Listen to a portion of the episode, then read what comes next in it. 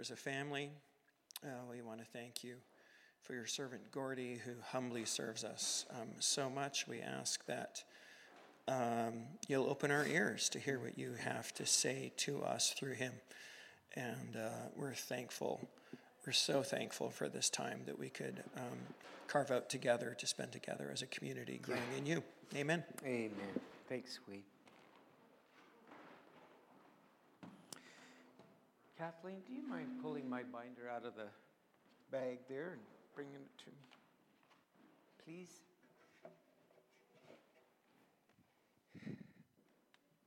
Have coffee, we'll preach. Thank you. No, this is good. I'm good.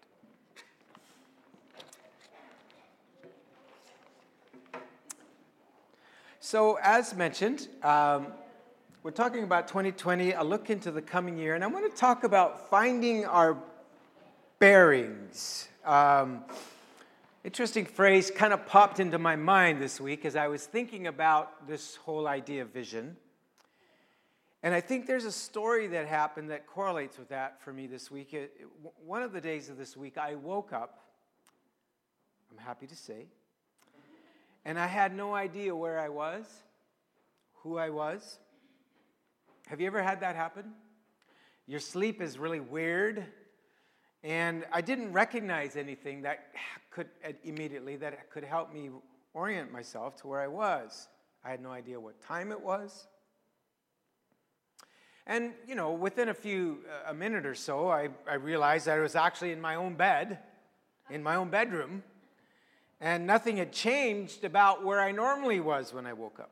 But I had been very sick over the last few weeks. I had been on strong pain. I was trying to manage the pain. I have this very, very pragmatic Jewish doctor. Anytime I go in to him to see him with something like this, he always says, ah, suck it up uh, I said, Can you help? Can you cure me? Can you give me something? He says, No.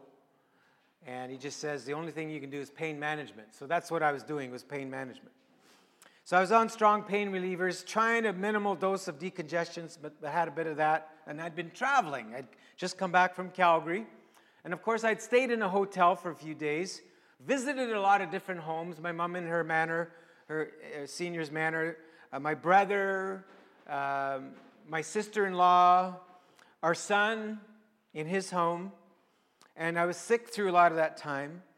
And this particular night, I'd slept very deeply and dreamed heavily. And it was like that movie, you know, where the guy, the dreams are in the dream.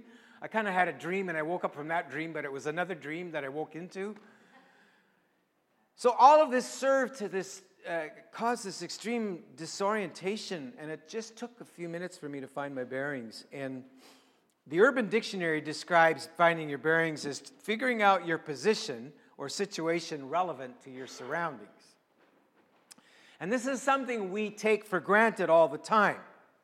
Of course, when you don't have that sense of orientation, we call that lost. You ever been lost? Now, this can happen geographically, which guys will never admit to. But it can also happen mentally, emotionally, relationally, socially. Have you ever felt lost in a group where you, you just don't know who you are and where you are and where you stand uh, in that social context? And, and thankfully for me, I soon found my bearings, and there was a couple of things I noticed that helped me find my bearings. Number one was memory.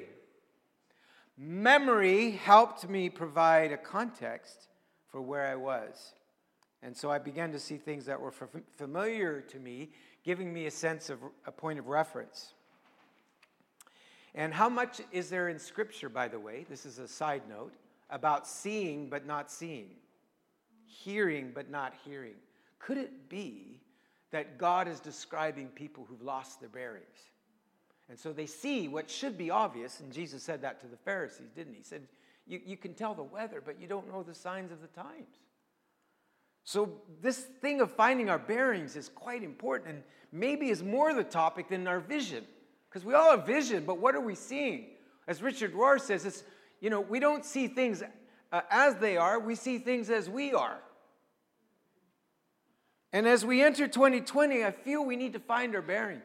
as individuals, as a community, because there's such crazy things going on all around us. So much change. Even the first few days of 2020 have been crazy on the earth.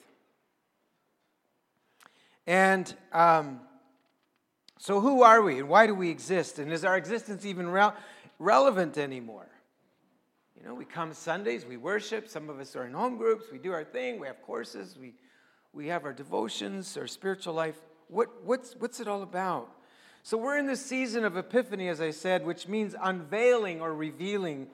And it looks at those parts of the gospel story where, where God's been hidden and he begins to reveal himself. And of course, the incarnation was, was it was kind of this paradox of a hidden but revealing event, wasn't it? It happened, but lots of people missed it. A few saw it the star, the angels, the shepherds. A few got it, the magi. And of course, Epiphany is, is featuring the story of the Magi.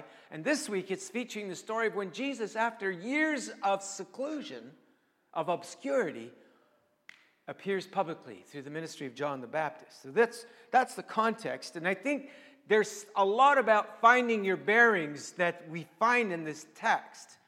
So I'm going to read it. We'll read it together, and then I want to walk you through it a little bit. Then Jesus came from Galilee to the Jordan to be baptized by John. But John tried to deter him. That word deter literally means he pushed back. He said, uh uh uh uh. Something's not right with this picture. Saying, I, I need to be baptized by you, and do you come to me? So Jesus replied, Let it be so now. It is proper for us to do this to fulfill all righteousness. Then John consented. That word consented is a reluctant, okay, but still struggling. It was awkward for him. Verse 16 As soon as Jesus was baptized, he went up out of the water. And at that moment, heaven was opened, and he saw the Spirit of God descending like a dove and lighting on him. And a voice from heaven said, This is my Son whom I love. Or, as many translations have it properly, my beloved Son, whom I love. With him I'm well pleased or delighted. So let's look at this a little more in, in detail. It says, Then Jesus came from Galilee to the Jordan. And this is the first we've heard of Jesus since the story last week about when Jesus was in the temple, right? It's been 18 years. What happened in those 18 years? I call it ordinary time. It's that part of Jesus' life that was hidden and ordinary, but no less significant. There was, it was foundational. You know, we've often heard the illustration that the, the higher a building goes, the deeper the foundation has to be built and dug. And so there was this deep foundation of love and life and faithfulness that was being built in Jesus' life. And he's 30 now. And during just around within the year of that time, when Jesus turned 30, John the Baptist emerges on the scene as a prophet, calling the nation of Israel to repentance. And this got a lot of attention because it had been so long. They had waited and waited and waited, and they've been looking for a voice, a sign that God was still with them. And John's emergence gave them hope. And the religious leaders and authorities couldn't decide if he was a prophet of Yahweh or not because he didn't he wasn't very nationalistic. He wasn't waving the Israeli flag. In fact, he said, "You think you're a child of Abraham? Big deal. God can make one out of this rock." Well, that didn't really go over that well. So they were kind of wondering if he was the guy and, and but he also preached about the Messiah, and that stirred nationalistic fervor because they were sick of the Romans. Now, you have to realize they were in their own land, but they were occupied by the Romans, so they still regarded themselves as being in exile, even though they were in their own land. So, this idea of a Messiah stirred some hope. Maybe this guy's going to kick the Romans out for us and bring deliverance. So it was in this context that Jesus came, and the first thing he did was unexpected. We could call him the unmessiah. He did something very unmessiah like, and it really offended John because he came to be baptized by John. Now, what was John's message? He said, Repent, change your way of thinking, and to show that you're receiving this message and you're willing to repent, be baptized. And so here's Jesus, the Messiah, as we know now, God in human flesh, submitting to this baptism. And that, re- John, he, he may not have known everything, but he felt something's not, something's out of kilter here. I think we should ask Netflix to do a new series, The Unmessiah. So we see this, this, this first characteristic of Jesus becoming public was humility. He humbled himself as God. And that's what first thing Paul says about Jesus in, in Philippians 2 when he describes the, the emptying of Christ. he humbled himself. He humbled himself. He humbled himself. The first thing about getting your bearings is humble yourself under the mighty hand of God. That's the posture. And he comes and he says to, to John, Let it be so now. It is proper for us to do this to fulfill all righteousness. And then John consented. So, John, it's, it's like Jesus was saying this John, I know this feels awkward for you. You're in new territory, but it is necessary for you to walk through this terrain with me. This is part of the story that God, who is at work to fulfill all righteousness, which literally is God is at work making everything right, and we still haven't found what we're looking for. So we got to go with this story because it started, but it's not finished yet. There's still First Nations who have water and, and, and health that's way out of sync with the rest of our culture, our population in Canada. We haven't found what we're looking for. Did you know that the early church, I was looking at this scripture when, when Wade was, when, when we were singing that song from Isaiah 2, it says, Come, let us return to the Lord and let us go to the, the nations will say, let us go to the mountain of the Lord. And, and it talks about that will be taught by God. And then it says that their spears will be turned into, into plowshares and their swords into pruning hooks. That the weapons of the world, that billions and billions of dollars that are spent on military are going to be start, starting to be spent on food, provision, justice. Did you know the early church didn't relegate that to some future eschatological thing? They believed that in Christ that was fulfilled. And we still haven't found what we're looking for. That's the story. And Jesus said to John, Hey, get with the story. And by the way, I'm now a human being. I'm God, but I'm a human being, and I'm entering this God story by submitting to this baptism. This is critical to finding our bearings. Critical to finding our bearings is remembering the story we're in. This is why we do the practices we do every week when we come together. We read from the lectionary, which is designed by the wisdom of thousands of years of church history, where the story of God is, is spread over the calendar, this church year. And we go through it through three different levels of it. Every three years, there's a cycle. We follow it with millions of Christians around the world as a tool of discipleship so that we can live more deeply into the story, so that we can make sure we don't lose our bearings, that we remember what story we're in. So we have the readings and the teaching and the singing and the songs, and we baptize and we have communion. And I was reading through Chronicles this week, and I was shocked to find, uh, find that the volunteer calendar started way back in the book of Chronicles. Did you know that? There's a volunteer calendar in the book of Chronicles. Talks about this month, these guys are going to be leading worship. This month, these guys will lead worship. These guys are going to take care of the gates. These guys are going to clean the, the altar. And this, they have all of the. I thought this was our idea. Do you know we're standing on the shoulders of giants who've gone before us? And these practices that we do, we're living into the story of God. It's the story of God's rescue of this planet, of radical inclusion, that God has chosen not to do this apart from us, that He rescues us and He says, hey, come be part of this. And that's a scandal because He knows how badly we can mess it up. And we do. So part of the story is cleaning up our messes together. I mean, isn't that, isn't that what we're doing with reconciliation with First Nations? We're cleaning up our own mess. We need the healing more than they do. This is the greatest scandal. He's chosen not to do it apart from us. In fact, he so much chose not to do it apart from us, he became one of us. That's the incarnation. It's a story of radical conclu- inclusion. It transcended all cultural, ethnic, economic, and gender barriers.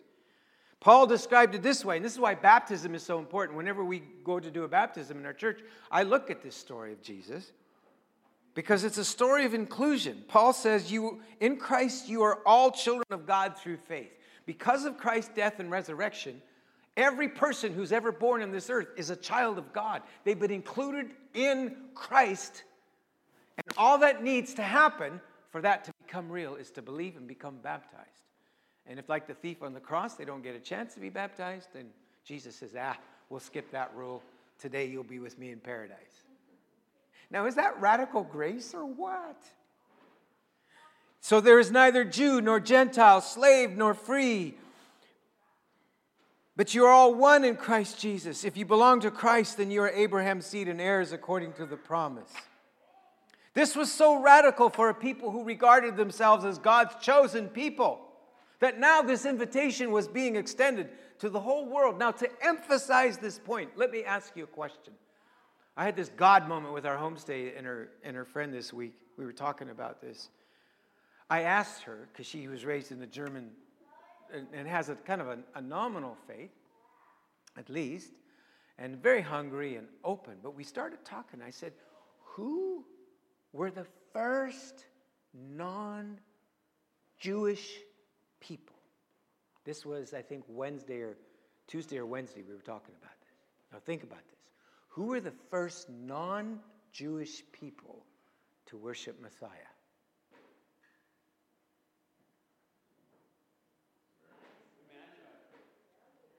The Magi.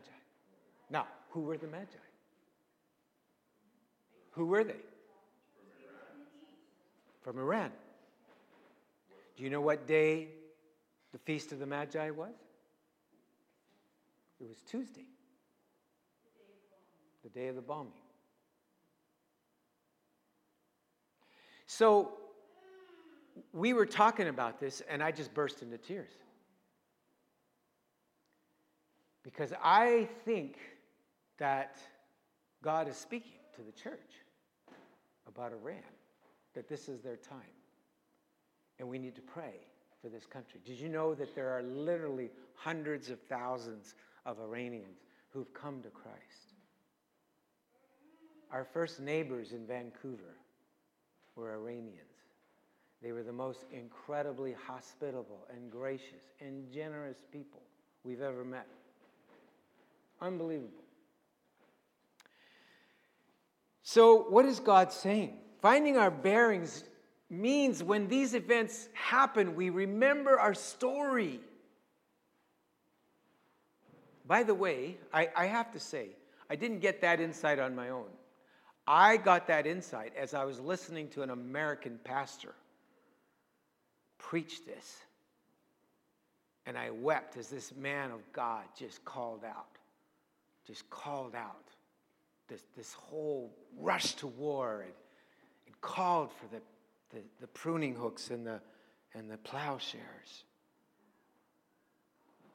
Finding our bearings, remember, it means remembering our story. Whether you're baptized as a baby, and some people see that as their baptism, or, and you refer to that, or whether you were baptized as an adult, or both, I baptized people in the actual Jordan River who just wanted to get baptized again because it was the Jordan River.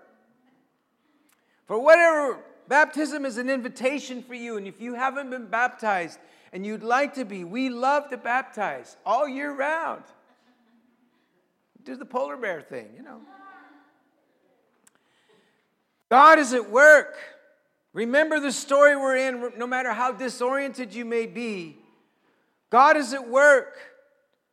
Circumstances can cause us to lose our bearing, bearings. The climate chaos that we're experiencing. Look at Australia. By the way, we did get some rain after we prayed last week, and I'm sure many people prayed, but, but keep praying. Wars and rumors of war, famine, economic downturn, you lose your job, bankruptcy. Those can cause you to lose your bearings, illness, grief, and loss, addictions. God is at work. Remember your story. He's bigger. And He's chosen not to do this work apart from us. He's engaged in our lives. And God is at wor- work in this world, making it right again and everything you do matters. And so, as soon as Jesus was baptized, it says he went up out of the water, and there's this incredible moment. We don't know what that means, but it says the heavens were open. What does that mean? I don't know. It says the heavens were open. Says the Spirit of God descended like a dove, lighting on him, and a voice from heaven said, I can't hold it back anymore. This is my boy. This is my son. I'm in love with him. I'm so delighted in him. Now, speaking of delighted, this is my youngest granddaughter. Now, I want to talk to you about delight. Every Wednesday, and I, I can't go every Wednesday, but, but I often go on what's called Welcome Wednesday. And her genius teacher, uh, at Vancouver Christian School opens the class for the first 20 minutes to parents, to grandparents, or to significant others. And so what I do is Danielle brings, my daughter brings, uh, this is Alina, brings her to the Montessori over here. I come over, because Dee has to go quite early to open up the Montessori. So I go over, over, get the car seat, put it in, pick up Alina, and drive her to VCS, and we chat on the way, catch up with our lives, get her out of the car, try not to park illegally, get a, bring her in, and we stand in line, and the teacher welcomes everybody to Welcome Wednesday, and I go into her class, and she, Alina disappears for a couple minutes, takes her coat off, she comes back with her work. So she shows me what she's been doing with spelling, and then what she's been doing with writing, and what she's been doing with math. And, and, and, and we take a few minutes to do that, and it's always very uh, exciting, and you see her progress. And then she brings a book, and uh, we read a great story about spiders this week. It was just ingenious. But I didn't know that spiders had grandparents, but this spider did. And and you know, I make this adjustment to do this in my schedule, but I just I just walk out after it's done. She she hugs me about I can't even count the number of times and kisses me and away we go. And I just get in the car and I just I just I'm just busted. I'm just busted. It's so incredible. Such a such an amazing moment of, of delight. And and so this it's, it's the highlight of, uh, of the week. And, and, and this is the picture that, that God is communicating about Jesus. And he says, You're my beloved son. This word, uh, beloved, is you, you bring me joy, you bring me delight. It's, I'm not just loving you and, and it's kind of hard. You know, I, I love you, but, you know, I'm really putting up with you. No, no, no, no, it's not that. It's like your very existence just makes my existence so much more fun. And uh, that's the language there. What I love about this word, beloved, is it doesn't appear very much in the Gospels except reference to Jesus. But when you go into the book of Acts and you go into the epistles, do you know where it starts showing? The disciples start saying that to each other. In fact, Barnabas is called our beloved Barnabas in Acts 15. And then as you move into the, the epistles, Paul says, to the church in Rome, beloved of God. So it's, it, it actually goes from beloved we are beloved of God, which is a beautiful word. Adam Taylor, in a recent Sojourners article, said this Beloved signifies what we most value, love, and cherish. From a spiritual religious perspective, beloved starts with an understanding and belief that we're beloved of God, that, that He doesn't just put up with us, that He just is so crazy in love with us. That God knows everything about us, our vices, our shortcomings, our contradictions, and He's delighted in us anyway. Beloved is rooted in a mutual regard and, and mutual concern. And so in the community, it's, it's an empathy that we feel. We feel for each other. We suffer with those who suffer and rejoice with those who rejoice. It's a con- community where we constantly seek to build and restore right relationships. The needs of the most vulnerable are recognized and prioritized because the moral test of our community and societies how the most vulnerable are faring, particularly children, the, the stranger, the immigrant, the marginalized. We are a community with a foundation of love, and I think that's why that song has meant so much to us this year. I will build my life on your love. This is, this is everything we do is we're called to live out of love. It's a firm foundation. I will put my trust in you alone, and I will not be shaken.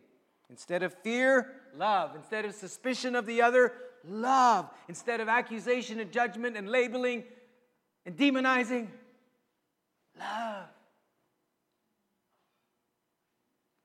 Because as soon as we demonize somebody, then we can justify why we rob them of rights, justice, love.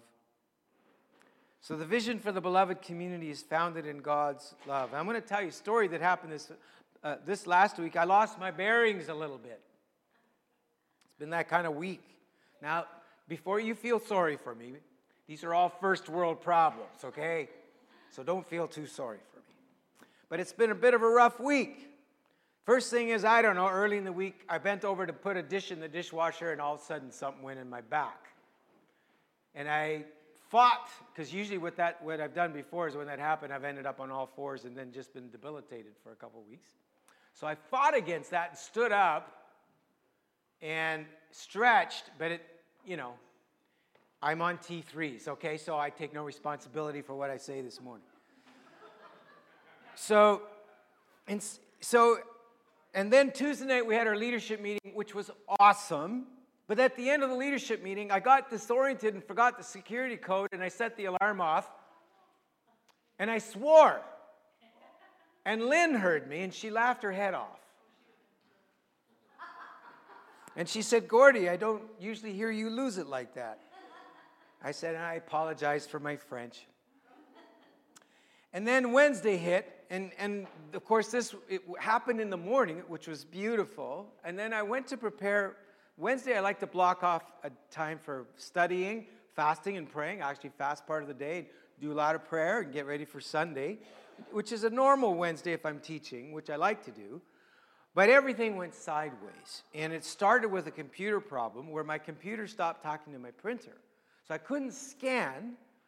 So it, it's not like, like first world problem, right? But it's so annoying because there's just little tasks that I, you know, I, I you know, I get my sense of value by crossing things off the to-do list, right? God loves me more now. Look at that to-do list, right? And and so it just that to-do list just stared at me because I couldn't get this blankety blank printer to work. And no, it wasn't the printer, it was my computer. So anyway, long story short, I spent a lot of the day troubleshooting. So by mid-afternoon, I, I just really hadn't felt like I'd really been able to focus on this sermon, and I was really discouraged. And um, so I decided, okay, well, the least I can do is go out for my prayer walk. Well, the weather was miserable. It was cold and humid, and the wind didn't blow at me, it blew through me. And felt like my heart was going just icicles around my heart. And, and I was suffering the sciatic pain in my back and legs. It was cloudy, the sky was glowering, all kinds of threats. And, I, and people were walking by me, and they wouldn't make eye, eye contact. And it just, the world just felt like this dystopian nightmare. And I just burst into tears. I'm not ashamed to say it, I just burst into tears. I just felt God.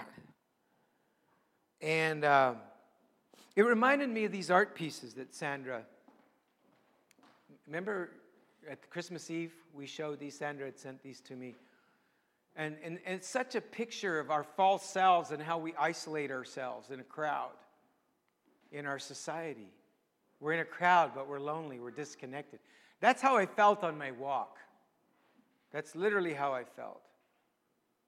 And, um, and the world felt like such a, a, a cold, lonely, painful place. And then I thought, that's our vision. Our vision is to be this beloved community that began with the incarnation when God's beloved came. God planted a seed of love into our world. And, that, and then that love walked around in the form of this person, Jesus, the most wonderful person who's ever lived, the most wonderful human being who's ever existed. You know what the good news is? It's Him. He's the good news his life, his death, his message, his resurrection, and his continual work through us, in us. He makes beautiful things out of the dust of our lives. And look at him. This is what he restored as the beloved community. I long for home and hearth. I long for family. Now, get me, don't get me wrong, I have that, but it was just this crazy moment. I just had that amazing morning with Alina, and I was amazed how much I'd forgotten that. I'd become disoriented, I'd lost my bearings. And I was longing for comfort and love and to be, to, to be able to love and be loved. And then I realized that this is the gift that our church is to the world, to each other, to our neighbors, our family, our friends. And this is what Jesus came to bring. But it's not easy. I was struck, and I want to read an entry from my journal, which I, I, wrote. This actually was in Calgary on one of my devotional mornings. And I was commenting on that part where Jesus had cast out a demon, and they were crying out, You are the Messiah, the Son of God. And he shut them up. Remember that? He said, Don't. Stop it. Why did he do that? And then the next phrase says he called some disciples to himself. And I, the contrast struck me. Jesus chose the slow road. The easy road was promotion. Get these demons telling everybody how powerful I am. But he shut them up. He wasn't going to go that way. And instead, he forbade them and he chose the slow route of discipleship of a bunch of broken people. I'm going to say that again. The slow route of discipling a bunch of broken people who bring all kinds of brokenness and broken stuff and dust from their families of origin and from their families of origin from generations past, and we bring it all into the church and say, hey, let's be family.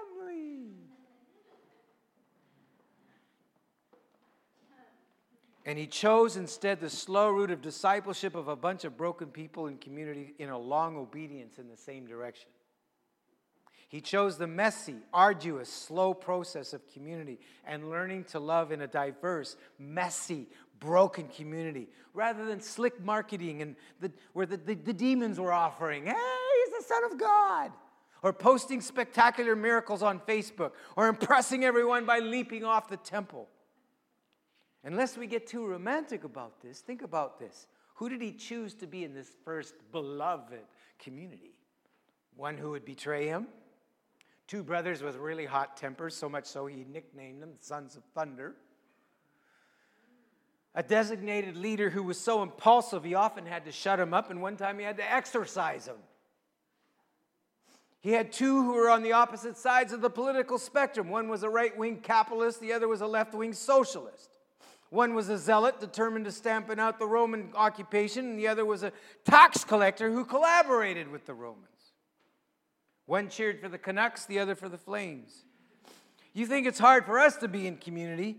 What about these guys? Their false selves were constantly emerging with arguments over who was the greatest.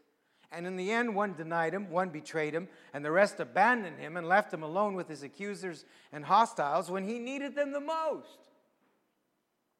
All that to say that community is not an ideal. Bonhoeffer used to say this Those who love community destroy it, but those who love their brothers and sisters build community. It's a place where we learn costly love, where we come together not because we have so much in common, but because we've all heard the same voice, the same shepherd saying, Follow me.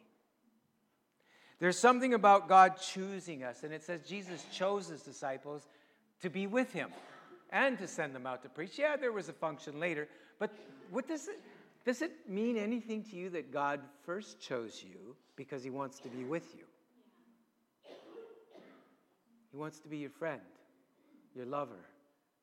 He wants to enjoy your company and be in delight, delight in that. There's something about God choosing us, choosing us to be with us just because he wants to be with us. What we do is an overflow or secondary to being together. Whatever we do, let's do it together. We go up a cul-de-sac, we'll come back together. We have a graphic artist who's designing a new logo for us, and she asked a series of questions, a lot of questions, for us to answer. And I found this just one of the most invigorating exercises. First, I thought, oh no, some more work. But when, as I began to do it, I began to really feel fired up. She, she asked, What is unique about VEV? She's doing a logo for us. And so I wrote some of these things out. We provide a place for many people who wouldn't fit the status quo of most churches. Thanks, Wooly. We embrace a diversity of social and economic strata. We are not afraid of the messiness of engaging emotional and relational brokenness while on a journey towards emotionally healthy spirituality. More things. We are an intergenerational in our approach to worship, community, and discipleship. We're committed to reconciliation, particularly with Indigenous and First Peoples, which includes a 24 year relationship with the Lower Post, the Kaska Dena First Nations community on the Yukon border and if you haven't seen it yet, take a look at the eight minute video at our website, which kind of summarizes that journey. And we're going again this summer. It'll be the second week of July. And it looks like Strathcona Vineyard wants to join us this year. We are a place of authenticity and being real and committed to emotionally healthy relationships. And we regard the marginalized as gifts to us with the understanding that we are all the marginalized. Christine Shepard was, you know, she left about a year ago and very timely because she was able to be with her mom in her last year, and her mom passed away just before Christmas. And I noticed in some of Christine's posts, she talked about our church. So I asked her, I said, Can you can you just write? And this was this week. I said, Can you just tell me what that is? What because you've been in lots of churches. And now you're back in Ontario and you're in a good church and you've been in churches before you came here. What did you find unique about us? And she said this um, I've been going to church all my life, and I've never been in a more transparent community of believers. And then she sent me a transcript of what she'd said on her last Sunday. She said, Leadership has modeled this over and over. I've been blessed to see and witness your growing transparency and brokenness. And you've witnessed my brokenness and you've extended grace to me many, many times. And I hope that I've extended that to you. It has been my privilege to see you grow in your faith and health and to grow with you. Keep on being real. Don't be ashamed of your brokenness. Your brokenness is where Jesus gets to show up and shine through you. Thinking of Leonard Cohen, the light the crack where the light gets through. When you share your weakness and brokenness with others, you give others the opportunity to open themselves up. And then Jesus' light gets to shine into dark places and healing happens. We're not afraid of the darkness because the light is always stronger. The light, you don't fight darkness, you just turn the light on. So, I'm gonna, I wanna offer you a song, and many of you have heard this song, but it's really meant a lot to me. I'll give you the context for it. First of all, our conclusion is clarity of identity, who I am, and belonging comes with the awareness of who, of that, that we are in God's story and intentionally living more deeply into that story. So that helps us get our bearings and our vision. So, what obstacles hinder your capacity to see your own belovedness to God, yourself, and others. And I think that was kind of a word you felt rose today for the, for the service. What hinders your capacity to see that you are delightful to God? What are barriers that hinder your entering into the beloved community, that keep you hidden, hiding? And in the light of God's loving invitation to enter more deeply into the beloved community in 2020, what is one step you will take in response? So, before I share this song with you, in, recently in spiritual direction, and I usually get spiritual direction about once a month from uh, my spiritual director, Jeff Imbach, who was a colleague of Henry Nouwen, the late Henry Nouwen. And they started together the Henry Nouwen Foundation, which has now become Soul Streams, which is where I got my spiritual direction training from. And something really crazy happened the last time in spiritual direction, and he identified something in my life and it had to do with the fact that I still struggle with huge stretches where I don't see myself as God's beloved. I don't see myself as God. I see my, myself as one whom God puts up with and endures. Now, that's not true here. I know here what's right, but I'm talking about here. You know, at, a, at a, an emotional level, I just feel often, if I could be really honest, I suffer with sad and depression. I just feel God's just right pissed right off at me.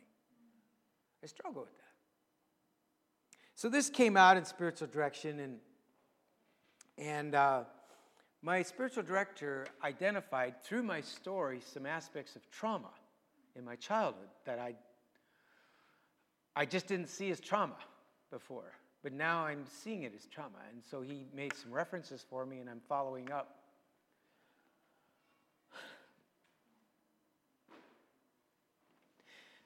And um, I'm going to get some help. I'm getting some help for this. But I got into the car after this session, and I was just a mess. I was just weeping. And uh, I don't know how it happened, but I, I, I don't, obviously, I, I travel hands free with my phone. So I just put my earpiece back in, and something happened.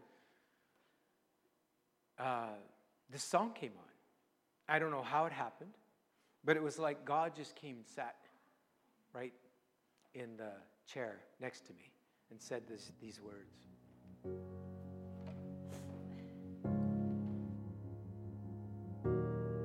You are not hidden.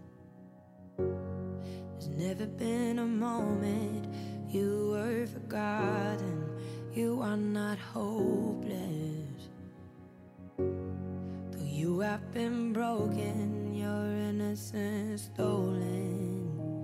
I hear you whisper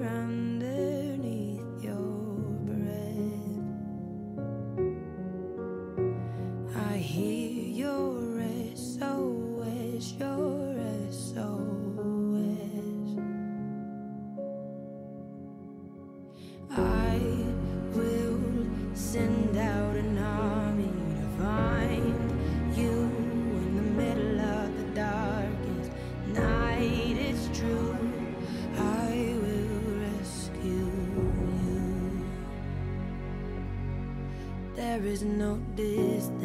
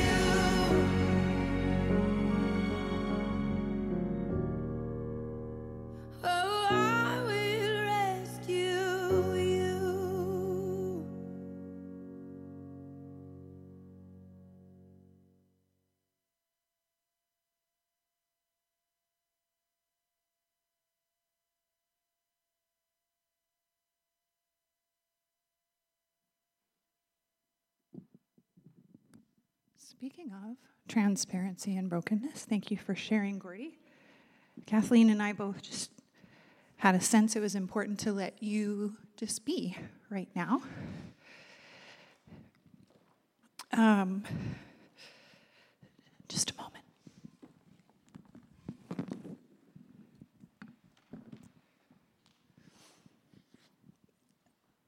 We, as Gordy was uh, teaching, I found my eye drawn to the stained glass behind him. And like you, I've looked at it so many times in church. And for some reason today, I noticed something that I've never noticed before. And I noticed that so many of the diamond pieces are broken up. Um, I, I wonder if they've been repaired. And I wonder if some of the bits of color that are there in the corners are repairs, or I wonder if they're part of the original design. And what's fantastic is it I don't think it really matters. It's a part of the beauty that's here now. And I was so moved when you shared that how the word beloved gets used in the New Testament is when the disciples start speaking to each other. And uh, I think many of you have seen the call to prayer that our national directors have put out. Our national leadership is in a time of praying and discerning whether the current statement, the letter that, that, uh, that's been guiding us as a, as a national vineyard movement uh, around many things to do with sexuality and human flourishing, whether that's going to stay or whether that's shift or change. But what's been happening in the process has been this call over and over again to humble ourselves, humble ourselves, change our posture. We had a whole conference where we went, I think, expecting maybe to have arguments or discussions with each other. And the whole thing the Spirit said was just humble yourself. Be willing to change your posture, even if your theology never changes. Can you call each other beloved? Can you call each other beloved? And Rose's strong sense at the beginning, she had a conversation with some of our kids downstairs where she was saying to them, You guys are beautiful. And they went, Yeah, yeah, I'm beautiful. And she said, No, say, say, I'm beautiful. I think, I'm beautiful.